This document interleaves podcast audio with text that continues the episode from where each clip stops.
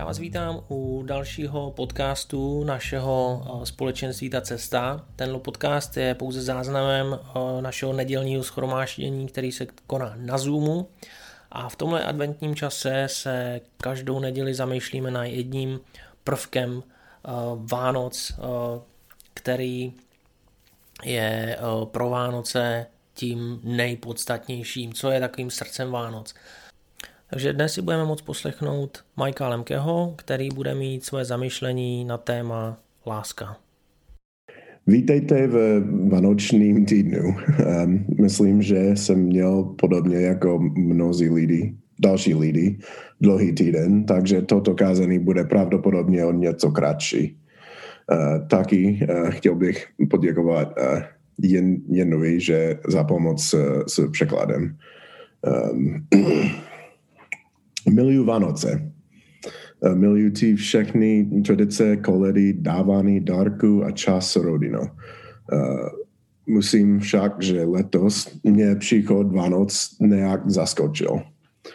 Navzdory, navzdory svíčkám, vánočním stromečkům, kapším stánkům a zachově Instagramu bylo pro mě, pro mě náročné dostat se do vánoční atmosféry. Cítil jsem se však nezvykle požehnaný tím, že mám příležitost přemýšlet o boží lásce ke mně uprostřed velmi náročného týdne. Našel jsem video a myslím, že je to dobrý úvod do dnešního tématu lásky. Bohužel je to jen v angličtině, ale asi zvládneme. Tak. Step one, find the video. There it is.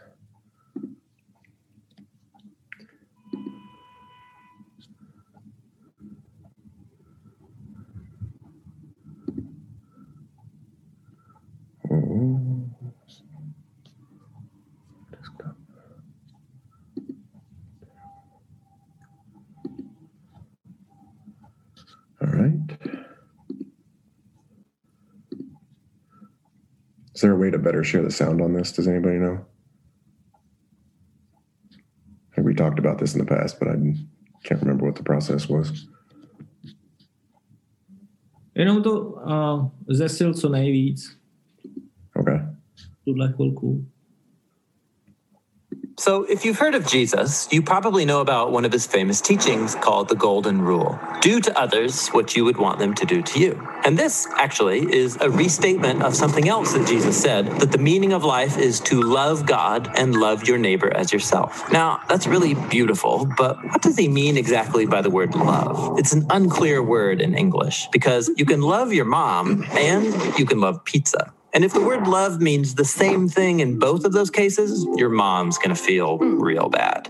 So, what did Jesus mean in his language? Well, first of all, this love your neighbor phrase is a quotation from the Hebrew scriptures, where the word for love is ahava. However, the language Jesus spoke and taught in from day to day it was a cousin language of Hebrew, that is Aramaic, in which the word for love is rachma. But then, as Jesus' followers spread his teachings around the world, they translated them into Greek using the word agape. But here's what's fascinating. The earliest followers of Jesus, who wrote the books of the New Testament in Greek, they didn't learn the meaning of agape by looking it up in ancient dictionaries. Rather, they looked to the teachings of Jesus and the story of his life to redefine their very concept of love. So, one time, Jesus was asked about the most important command in the Jewish scriptures, and he first quoted from the ancient prayer in the Torah called the Shema Love the Lord your God with all of your heart. So, love for God is the most important thing.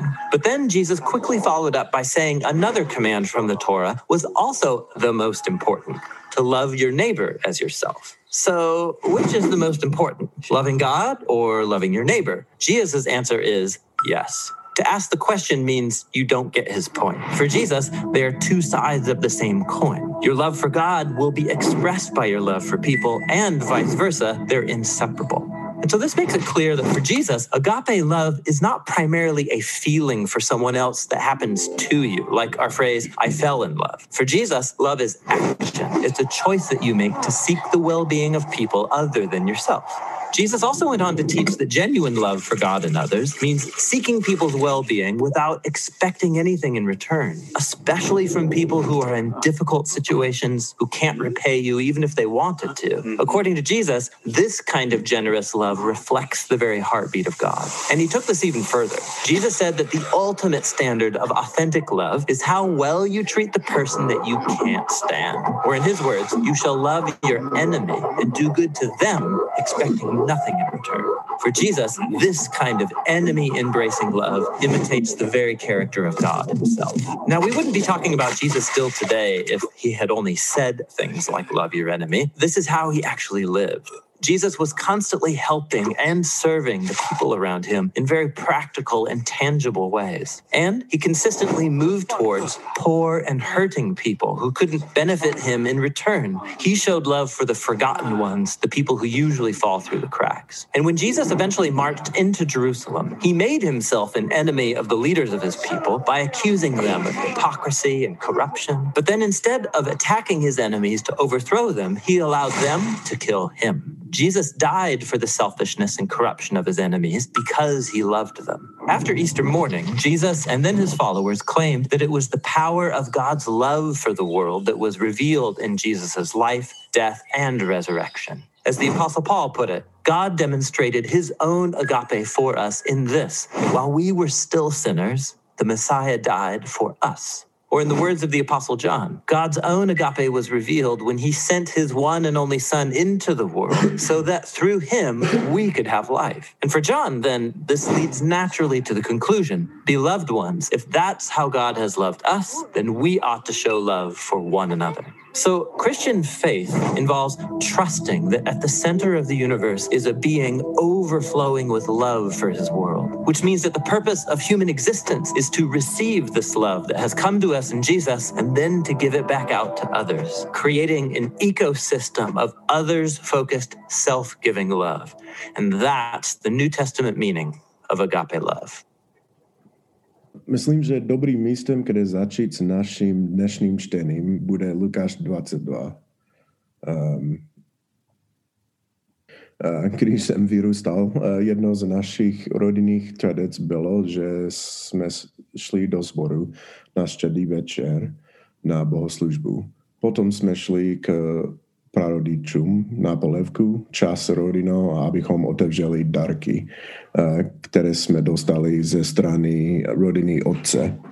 Měl jsem rád tato setkání, protože jsme v městě měli na jednou rodinu z jiných států USA a oslavovali s námi. Samozřejmě, protože tam byly dárky. Um, během středou večerní bohoslužby jsme často zpívali píseň, který se jmenovala uh, The Old Rugged Cross, nebo Ten starý drsný kříž.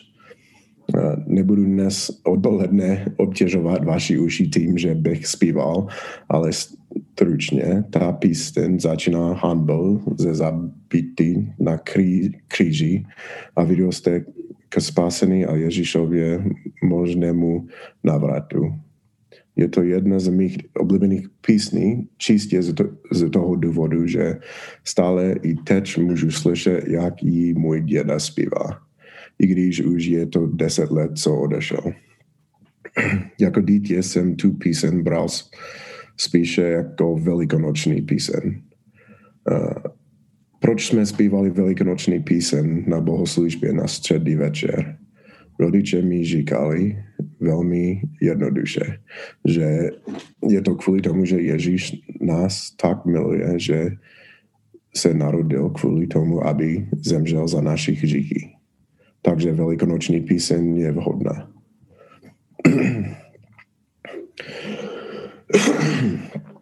Sorry. Um, a to je, a to je také to, proč si myslím, že Lukáš 22 je, je výhodná kapitola ke čtení i ve vanočním období. Lukáš 22 je začátek konce Ježíšova života a jeho služby na zemi, takže v rozšíření je to začátek konce vanočního příběhu. Tato kapitola také předvádí lásku, kterou má Ježíš k nám, takže pro nás i zemřel, abychom my mohli mít věčný život. Lukáš 22 má 71 veršů, dlouho, er, Lukáš 22 je 71 veršů dlouhá kapitola, takže nebudu mluvit, mluvit o každé jejich části a verši. Tato kapitola začíná s píknutím na zabití Ježíše a koncí s jeho uvězením a potupou před rádou. Mezi tím je poslední večer, že Petrovo zapřený, Ježíšova modlitba, modlitba v Getsemane a Jidášova zrada. Je to začátek důležitého bodu v historii našeho vykoupení. Začíná s dokonalým skutkem lásky, která umír, umírá za naši říky.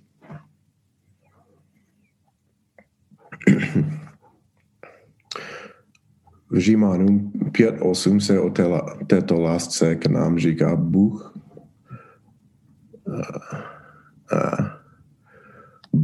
Bůh ale dokáz, dokazuje svou lásku k nám. Kristus zemřel za nás, když jsme ještě byli hříšníci. I když jsme stále hříšníci, Kristus za, Kristus za nás zemřel. Jan 3.16 je verš, verš, který mnoha z nás zná, ale je to verš, který je také přemýšlí o boží lásce ke stvoření. Nebo Bůh tak miloval svět, že dal svého jed, jedno, jednorozne, rozeného syna, aby žádný, kdo v něj věří, nezahynul, ale měl věčný život. Tak, co, tak co se touto láskou budeme činit? Zaprvé musíme ji obdržet obdržíme ji tím, že při, přijmeme Ježíše tak jako svého Pána a Spasitele. Jako věřící pak máme milovat jedný druhý. Často se díváme na, na největší přikázání, které jsou záznam, na, na ve všech evangelích, tak že první je miluj Pana svého Boha a druhý je miluj svého blížního jako sám sebe.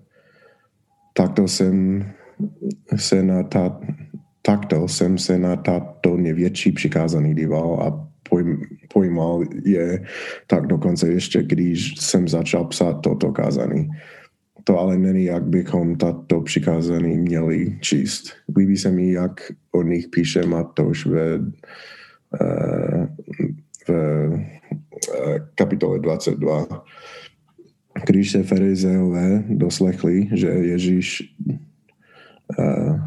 umlčel saduce, sešli se tam. Jeden z nich, znalec zákona, se pak zeptal, aby ho vy, vyzkoušel. Mistře, které je největší přikázaný v, v zákoně? Ježíš mu řekl, Miluj hospodina svého, svého Boha celým svým srdcem, celou svou duši a celou svou myslí. To je první a největší přikázání. Druhé je mu podobné. Miluj svého blížního jako sám sebe. V těchto dvou přikázaných spočívá celý zákon i proroci. Milovat Boha a milovat lidi jsou opravdu dvě strany stejné mince. Milovat Boha je milovat jeho lidi. Můžeme ukazovat lásku k Bohu tím, že milujeme jeho lidi. Lidé jsou hodní toho, aby byli milováni kvůli té jednoduché skutečnosti. Jako lidské bytosti jsme stvořeni k božímu obrazu. V Genesis 1.26 čteme, Bůh stvořil člověka ke svému obrazu. K obrazu Božímu stvořil je. Jako muže a ženu stvořil je. Jsme uděláni k Božímu obrazu. Každý z nás. A jako, a jako takový milovat jeden, jeden druhého znamená milovat Boha.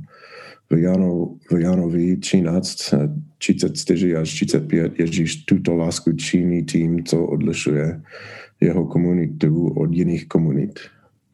Dávám vám nové přikázání. Milujte jedny druhé. Mil, milujte jedny druhé, jako jsem já miloval vás. Podle toho všichni poznají, že jste moji učedníci, když budete mít lásku jedný k druhým. Když vstupujeme do zbytku vánočního období, modlím se, abyste byli schopni oslavit celý Ježíšův příběh od jeho narození po jeho zradu, smrt a vzkřísení. Modlím se, abyste byli schopni cítit lásku, kterou k vám Bůh má. Modlím se, abyste byli schopni přemýšlet o lásce a milovat druhé protože v, v prvním listě Janově stěží uh, 19 čteme, my milujeme, neboť on první miloval nás. A konečně uh, za hloubí celého svého srdce vám chci popřát šťastné Vánoce.